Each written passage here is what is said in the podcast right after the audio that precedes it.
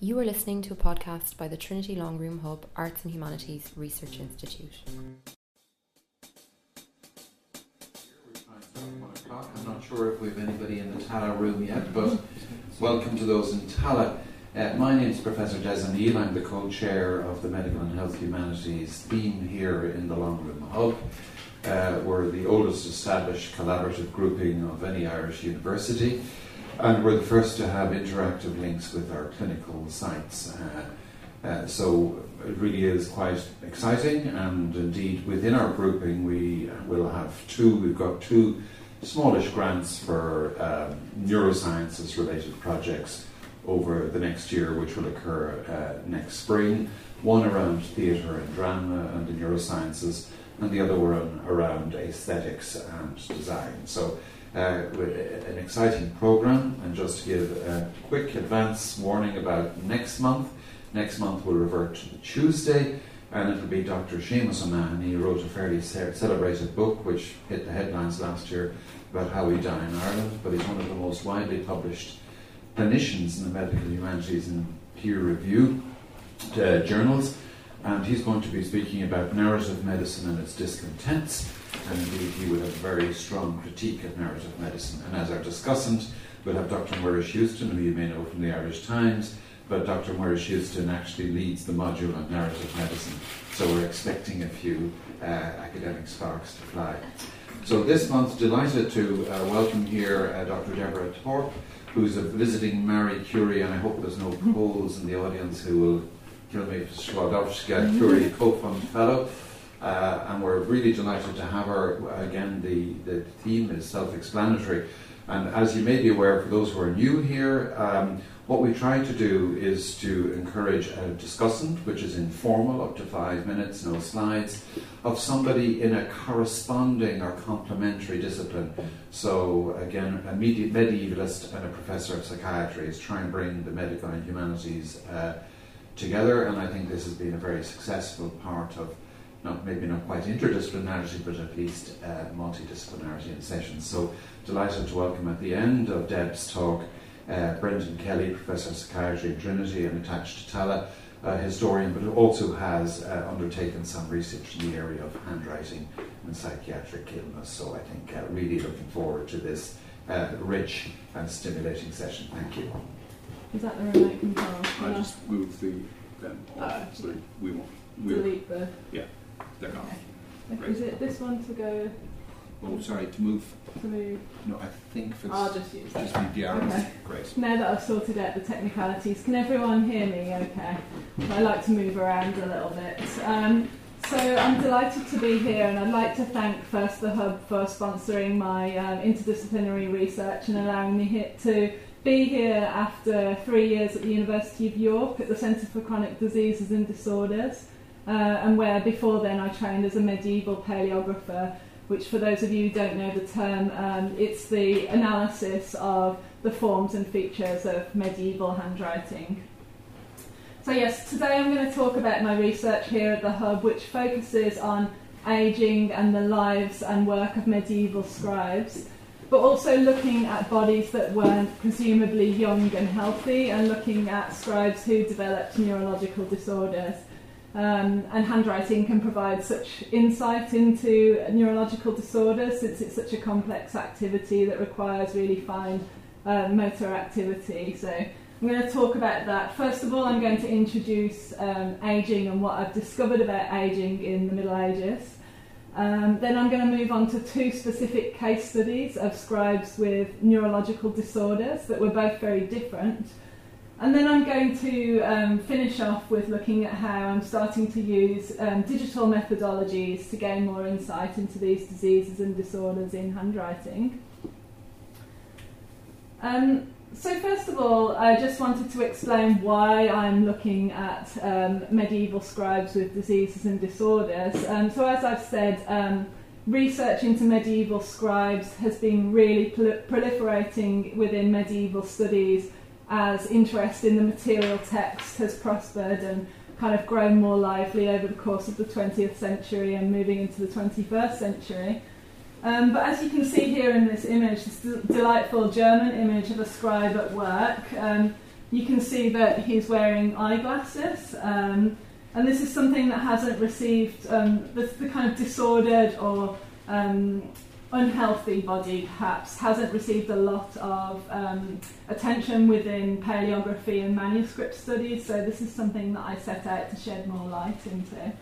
And we see a lot of evidence of medieval scribes wearing spectacles, as you might expect, um, with um, deterioration in eyesight as people get older. And um, so I'm going to talk a bit more about scribes getting older and the kind of diseases and disorders they developed. And so, just to introduce old age in the Middle Ages, um, so it's commonly said to me, uh, why are you studying aging scribes? Because, you know, didn't people die much earlier in the Middle Ages? Um, well, people did die earlier, but if they did survive childhood and childbirth, if they were a woman, um, and especially if they were a scribe, which was a very, um, usually the, the kind of trade of somebody from within the kind of what we consider to be the middle classes or the gentry. Perhaps the second son of a gentry, a member, a gentleman, um, might go into the business profession and become a scribe. And people did live up to their 80s and 90s. I'm finding examples of scribes living into their 90s. Um, it was generally quite a comfortable job, um, fairly well paid, although many scribes did complain that they weren't receiving enough pay, but that they thought they deserved. Um, and yeah, so um, they did live longer than is commonly thought. Um, William Caxton who some of you might know um, as the person who brought printing to England, um, having experienced it in Germany during his youth, where it was already prospering. When he was about 50, remarked that age creepeth on me daily and feebleth all my body, all the body. But that was despite um, the fact that he was only 50 at that time and lived to be 70, or at least 70. And you can see an image of him there. And then we see in what's called the calendars of the letter books, which was the transactions of the City of London during the Middle Ages, the proceedings of the Court of the Common Council and the Court of the Aldermen, um, that people who were serving on duties were commonly being released from their jury service um, due to them reaching old age. And old age was actually a commoner reason to be discharged from your jury ju- duty than just ill health on its own. So there's, um, it reinforces this idea that there was an articulated rec- recognition of the need to slow down. There wasn't a kind of formalised retirement or pension system, but people who were in like highly esteemed positions would go into a form of retirement and would commonly receive some kind of um, benefits to kind of continue their lives in relative comfort. Um, we see from the records of Saint Boniface, um, who died aged 79 in the 8th century, which is quite seems quite remarkable. He asked Bishop Daniel of Winchester for a book in which the six prophets are contained all in one volume in clear letters written in full. And his reasonings were You could not give me a greater comfort in my old age with my failing sight, fading sight, I cannot read well writing which is small and filled with abbreviations. And this was really common in the Middle Ages.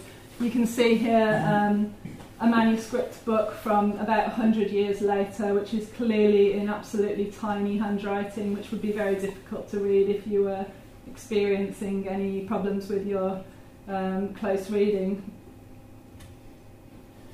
Here we see a really interesting image of old age um, with a crutch warming their feet by the fire. Um, intriguingly, um, there has been an interesting relationship between the reader and the book here. Um, the reader has com- clearly been interacting with the image and has rubbed off um, the ink on the face and the hands and the feet. Um, not quite sure what was going on here, but you can see the depictions of old age in a medieval manuscript book. Um, and I'm, i presented here a quote from Bernardino of Siena, who um, describes the process of getting older as, um, as follows You longed to pass through its gate, you desired to reach it, you feared you might not attain it, but once you arrived, you begin to moan. Everybody wants to reach old age, but nobody wants to be old. And that, I think, is a sentiment that we kind of still feel today. And um, here's another great image, this time of a woman, uh, a nun who's clearly reached old age here. And I'm not sure how well you can see it here, but it's wonderfully detailed. You can see the wrinkles in her skin. It's one of the most beautiful manuscript images that I've seen um, in terms of its detail from a French manuscript of the 15th century. Um, so, and here's a quote from Gabriele Zerbi of Verona, um, again describing old age in the 15th century. And he writes The strength of old people likewise ebbs away, and their bodies grow heavy with cold. Diseases, forming ranks, leap all around them, a quote from Juvenal. As they say, there are more than 300 perils and uncertain diseases of all kinds which attack the old, so that one may declare that there are as many of them as there are nations of the world. And he continues to talk a bit more about loss of eyesight, which is something that I'm going to talk, to, talk about in relation to scribes.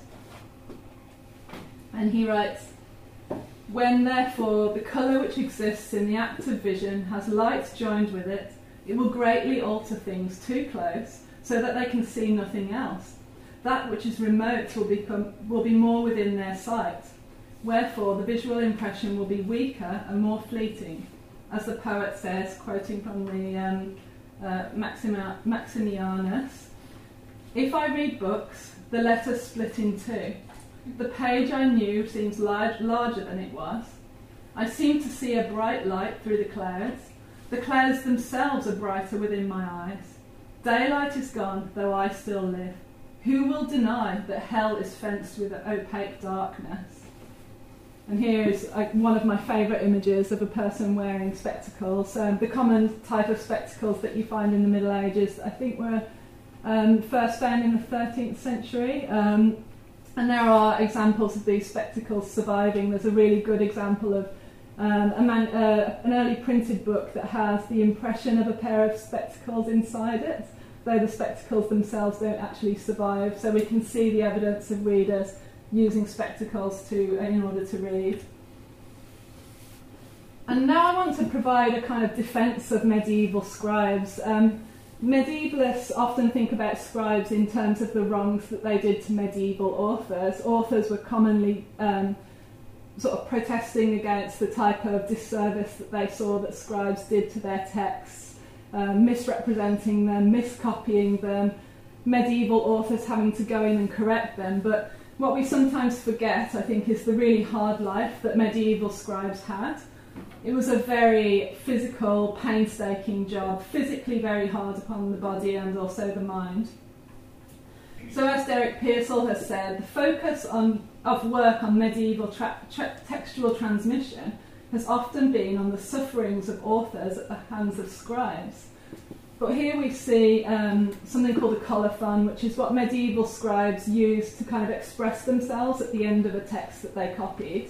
And it usually um, contains some kind of comment on the hard work that they'd actually done. So here a scribe has written, he who doesn't know how to write thinks it isn't hard work. And this was a problem that scribes were having, um, that people who didn't understand the processes of writing were often kind of um, saying derogatory things about them. So the, the day of a medieval scribe um, could be very long, and especially for professional scribes who are doing this to earn a living. And the conditions could be very cold. Um, medieval monastic scribes often worked basically outdoors. Um, it's, it was really, really cold and difficult on their fingers. And the posture could induce backache, stomach pain, hand cramp, as the, as the scribe was bent over a sloped writing desk. And you can see this here from a 12th century image. The scribe kind of hunched over his writing desk, which is set at a 45 degree angle. Um, and here is a poem that's, that many of you might know because um, it was translated by Seamus Heaney. Um, Colmcille the Scribe is my Irish pronunciation right on that? Almost there. Um, so in Heaney's translation um, of the 11th century poem, my hand is cramped from penwork, my quill has a tapered point, Its bird mouth issues, issues blue dark beetle spark of ink. Wisdom keeps welling in streams from my fine drawn sallow hand. River run on the vellum of ink from green skinned holly. My small runny pen keeps going through books, through thick and thin, to enrich the scholar's holding, penwork that cramps my hands. And we know from studies of medieval scribal writing that since they wrote on these 45 degree angle slopes, by the time you reach the end of the page that you were writing, your, your hand would be at a very difficult angle indeed, and it would be very, very uncomfortable at that point. Yes, and just to emphasise this, um, this um, carving um, from the Victoria and Albert Museum shows the four evangelists um, at different points of scribal writing. Um, so Matthew is sharpening his quill up there in the left hand corner, top left. Luke is writing the words. Mark is reloading the quill. And John is contemplating and correcting. So it shows the physical but also the mental drains of scribal writing.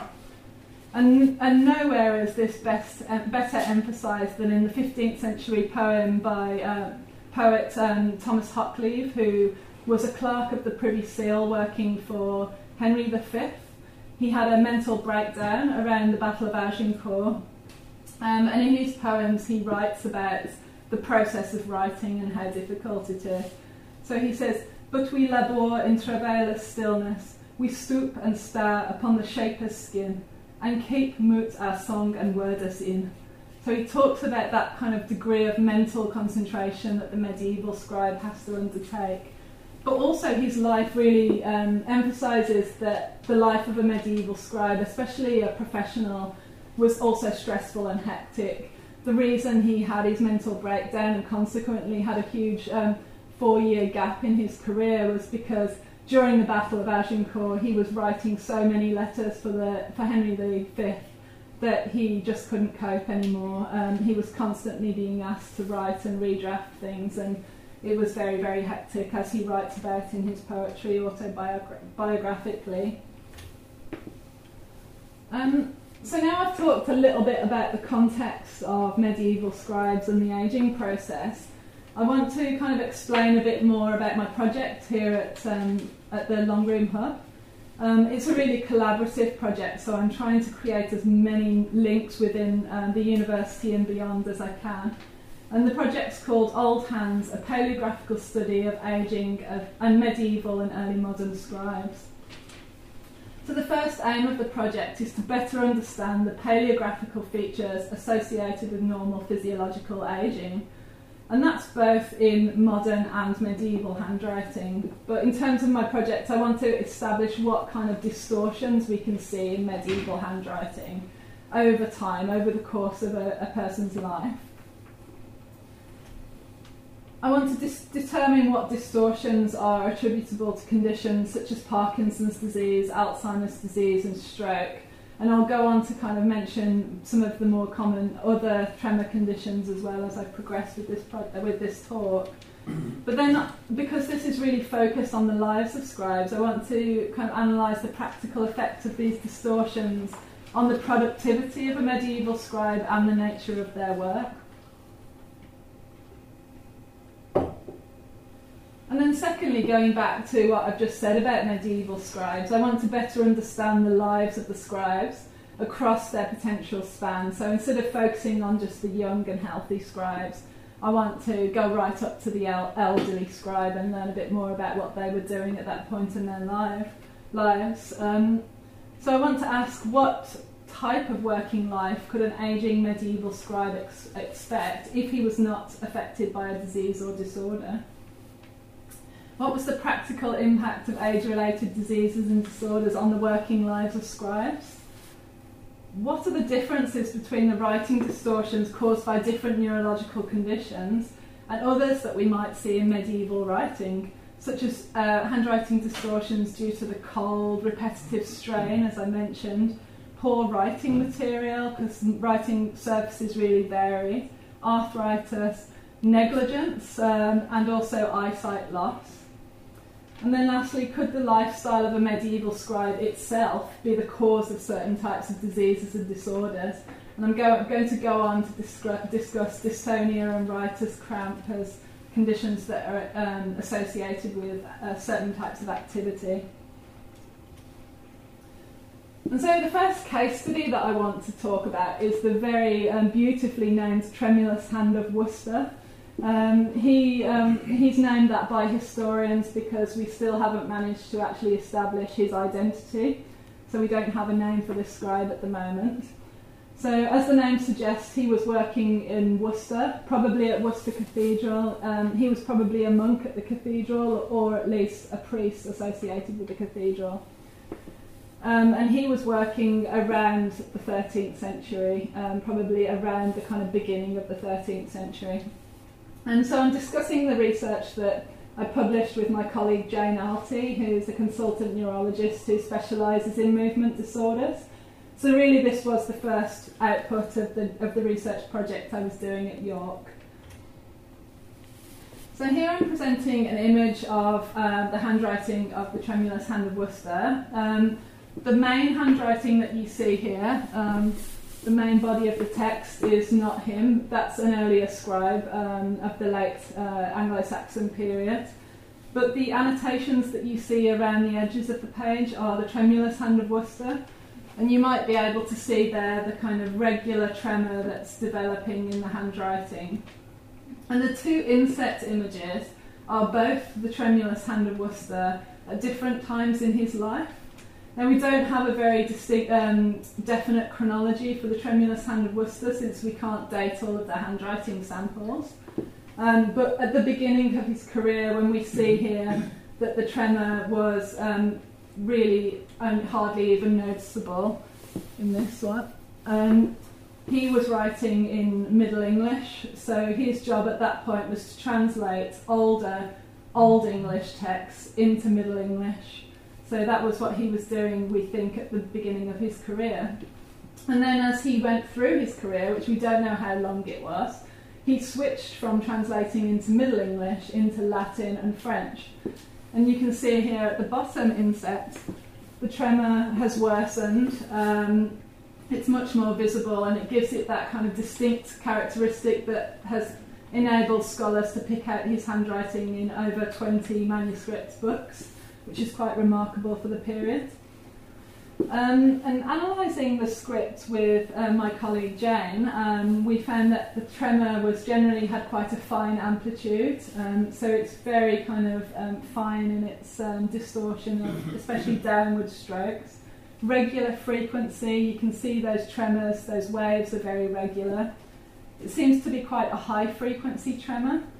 Um, and it has a unidirectional axis, which it means that, say, on the letter O, um, it always goes across, um, I think it would be um, 2 o'clock to uh, 7 o'clock, that kind of direction, which is a feature of essential tremor condition. Other tremors have a different type of axis. And one of the features that was really interesting about the tremulous hand of Worcester is that he um, he experiences vast fluctuations in the extent to which his tremor affected his handwriting. So here you can see an excerpt from um, a line, I think it was about the 10th line of the text, where he finishes the 10th line, and then the 11th line, that handwriting is much less affected by the tremor. Uh, and a scholar who'd worked on the tremulous hand of Worcester um, hypothesised that he probably went away and had a rest at that point. And Dr. Alty suggested to me that he could have gone away and had a drink at that point as well. Um, mm-hmm. Medieval scribes were drinking uh, weak alcohol throughout the day. Um, it probably was part of the rest process. And essential tremor does uh, respond to alcohol consumption. Small amounts of alcohol could ameliorate the effect of the tremor there, but that's just speculative. But it's an interesting thought. And we compared that kind of regular tremor with a handwriting sample from a patient um, from Dr. Alty's clinic who also has essential tremor.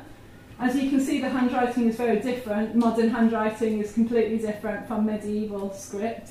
But we see that on those downward strokes, the tremor is also quite regular has a kind of similar axis um, and has a similar kind of am- amplitude, although it's a bit more pronounced. So it helped us to kind of come to the conclusion that he may have had essential tremor. But we also came up with a kind of list of criteria in um, reaching the differential diagnoses. Um, so essential tremor was the condition that we thought he most likely had. But we also considered dystonic tremor and primary writing tremor in the differential di- diagnosis. Um, so we considered features such as tremor amplitude and frequency, as I mentioned, changes over time, whether there was any deterioration in the handwriting, alcohol response, rest response, and other features. And also, one of those features that we considered, which was again kind of using the historical skills and the analysis of the content of the writing, was um, relating to eye problems. So, the Tremulous Hand of Worcester himself was very interested in medical remedies. Um, one of his kind of primary interests was annotating Old English collections of medical remedies um, and picking out things that he was particularly interested in. So um, it's been noted that he he annotated eight examples of remedies for soreness of eyes, um, seven for dimness of eyes, and there were other problems with the eyes that he was annotating in the medi- medieval, uh, medieval recipes in those texts. But um, so we speculated that he could have been particularly interested in eye problems, which might correlate with what we found in the sense that his handwriting became bigger as he grew, grew older and slightly um, kind of more disjointed and kind of less. He didn't put the serifs on the end of his um, on the end of his long strokes, and there were other things that led us to kind of speculate speculate that his eyesight might have deteriorated. But in the end, we decided not to consider that in the differential diagnosis because he was also interested in a vast array of different medical recipes, such as um, uh, kidney stones, uh, snake bites, and a range of different things. But there are examples of medieval handwriting that are really affected by possibly um, eyesight deterioration. So, this is a handwriting sample from a 15th century scribe from um, who was working in Dublin city during the 15th century um, called Nicholas Bellew, and he his handwriting. This is it. It's uh, at age seventy-one, I believe. So this is towards the end of his life, um, and his handwriting became kind of bigger, looser, and he had more problems with sticking to the straight line. He probably wasn't ruling the line, which many medieval scribes did. Um, but he kind of his writing dips at certain points, and you can see it here in more detail as there are dips and waves in the script. And this is seen a lot in medieval scribes who have been suggested by scholars that they had problems with their eyesight, including John Gower, who lived to be um, very, very old and, and did eventually go blind. How much time have I got? Hmm. Okay, so I've got time to talk about my second case study. And he is the scribe that I'm currently working on in collaboration with Dr. Alty and an expert in medieval Latin texts from Fordham University. Um, and this was the scribe called Bernard Blancard. Um, he was a notary scribe from medieval Marseille, and you can see a beautiful picture of the city that I had the pleasure of visiting to do this archival research. Um, and his handwriting by the end of his life was an absolute mess. It really deteriorated to the point where it's considerably distorted by some kind of neurological disorder.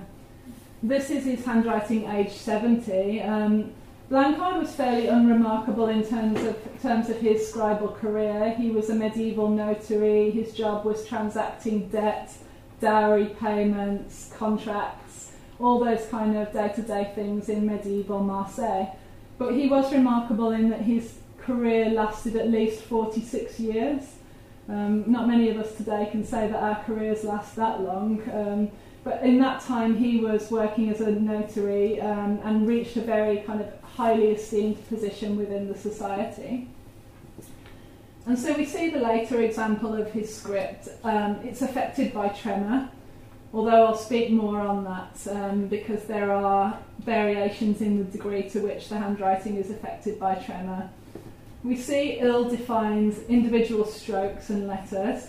This is a very um, cursive, fluent script, the script of a medieval businessman. So it was written to, in a, you know, with speed. Um, it wasn't meant to be read by anyone except Blancard and his other contemporary scribes.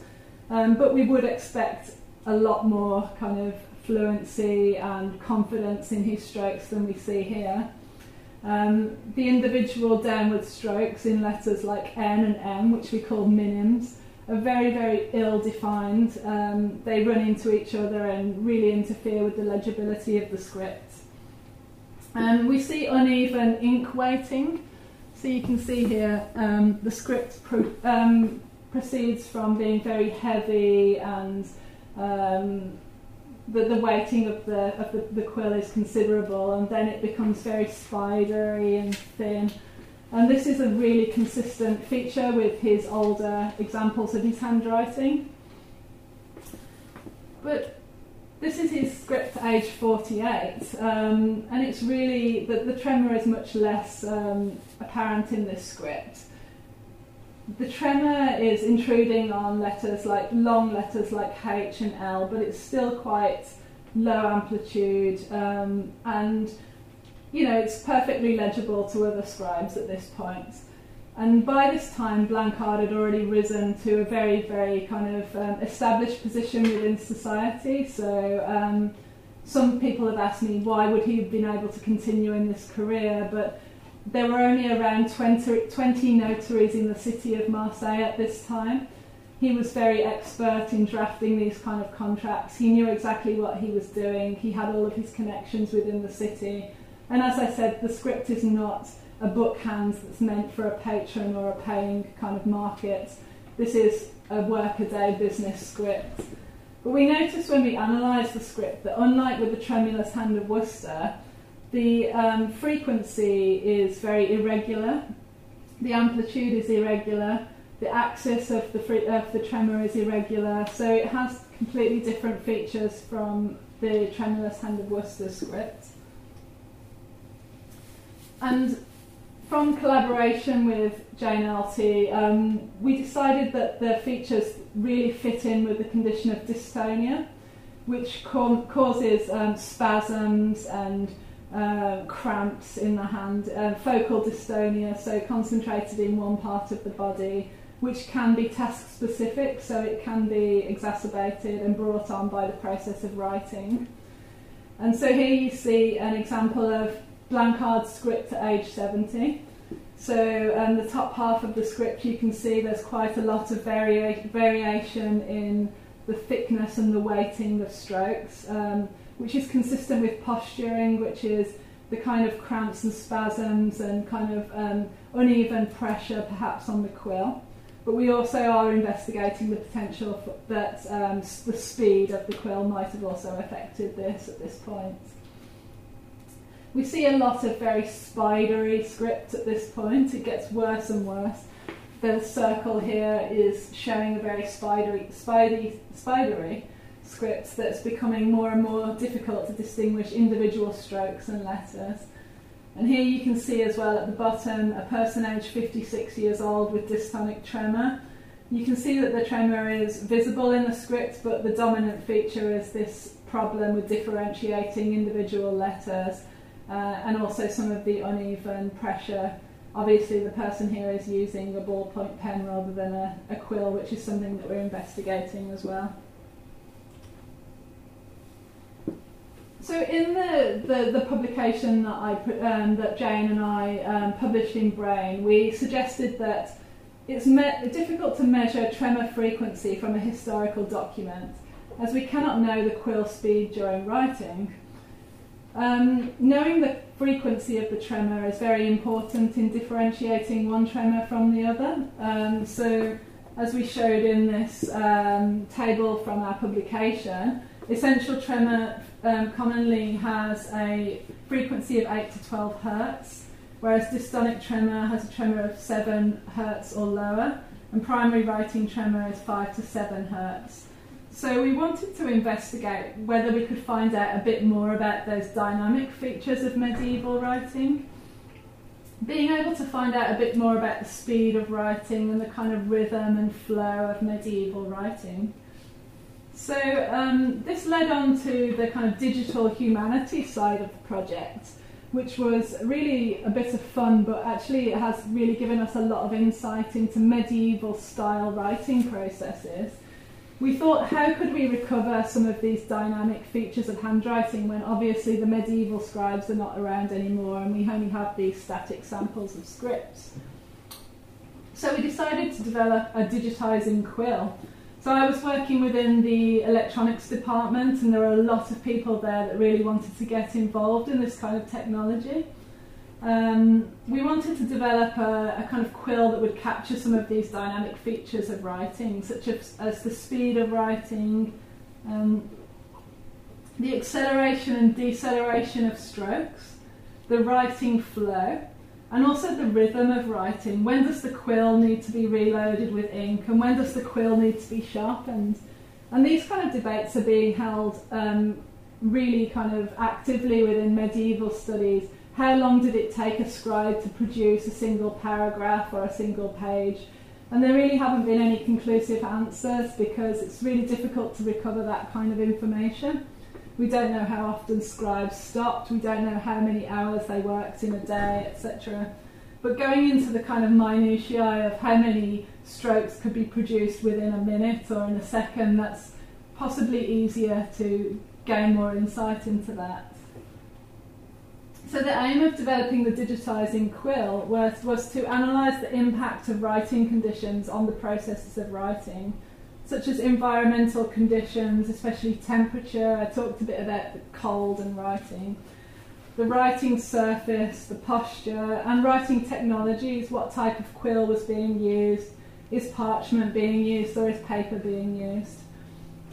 Parchment and quills have a very kind of natural relationship with each other. They both are, they're one's an animal skin and another one is a part of an animal, whereas writing with a quill on paper is not such a natural relationship. So um, there's a real smoothness of writing with a quill on parchment. We wanted to capture some of that. We wanted to produce some kind of data relating to the uh, relating to the dynamic process of writing, and then complementing our study of the kind of static features of writing, what we can see in those digitizations of medieval script such as ink distribution, how evenly is the ink distributed throughout the stroke, stroke thickness, the size of writing, and the shape of letters. Let's skip through. Yeah. So here we have the digitising quill in action. So I showed you on the previous um, slide, you can see the quill. So it's a quill that's been picked out by a calligrapher. This is the quill that she was going to use in the writing exercise.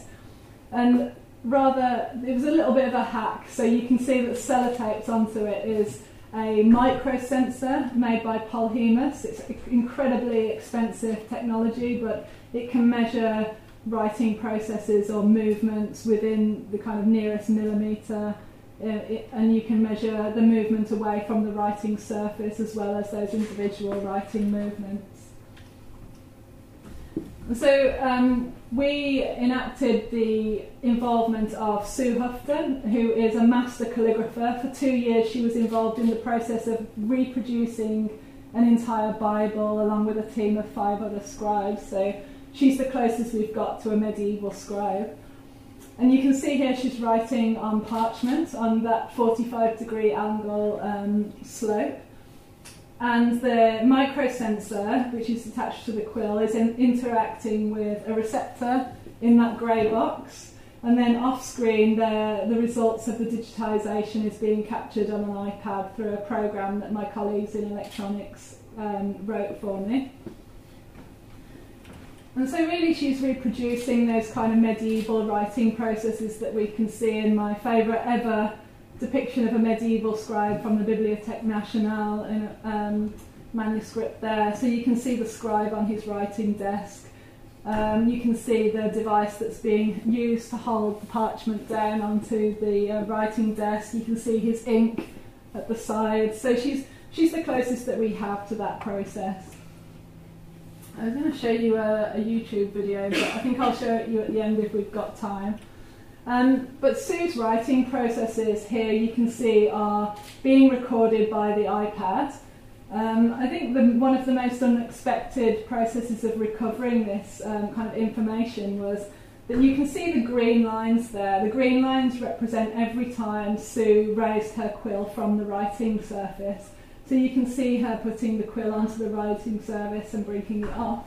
But here, perhaps unexpectedly, I hadn't envisaged that we might see her re- reloading her quill every time she had to go back to the quill, uh, so, so, back to the ink part. She was being tracked, um, and then she was going back to the writing surface. But we were able to recapture the speed of writing for every single stroke that she was putting onto the parchment.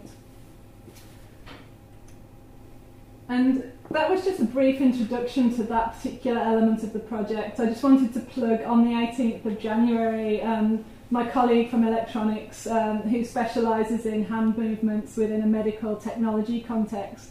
We're going to talk about how we um, how we're analysing that information from Sue's digitising quill. So that's on the 18th of January. So that's one for the diary. But having recorded this kind of dynamic information, we're hoping that we'll gain more insight into other types of medieval scripts. When I started the project, my only case study was the Tremulous Hand of Worcester, who's known to almost every medieval historian. And now we've got Bernard Blancard, who had this amazing 46 year career. But on my computer now, I have a folder of over 15 different scribes whose script shows evidence for the interference of some kind of movement disorder, which I think is quite remarkable. So we want to apply these kind of collaborations and technologies to gain more insight into the ways in which scribes' work was inter, um, interfered with by deteriorations in their health, um, but also how that kind of um, health problem or movement disorder should be considered in relation to the career of a scribe. Was it a disability? Did it affect their kind of um, the execution of their duties if they were a professional scribe? The career of Bernard Blancard would suggest that it had a very minimal impact on his career, although it would have been an, an, enormous kind of frustration to him. Um, you can see here on the left hand side, this was a scribe from Westminster Cathedral. Um, so his script um, is preserved within the archives of Westminster Cathedral and it's again considerably impacted by a tremor condition. And then also, I just wanted to kind of um, mention that this has been a very male centered project talk at the moment, and I'm also looking into women, what happened to aging women within the medieval period. Um, in an English context, which is what my research has been focused on, women weren't often the scribes of medieval texts. But in a German context, medieval nuns were producing texts, um, and there are vast amounts of surviving medieval texts by women. And we can see evidence of women writing into their 70s and 80s, so that's something that I want to look at. Um, but yeah, I think I'll end the talk now. I think I've reached my 40 minutes, so thank you very much for your attention.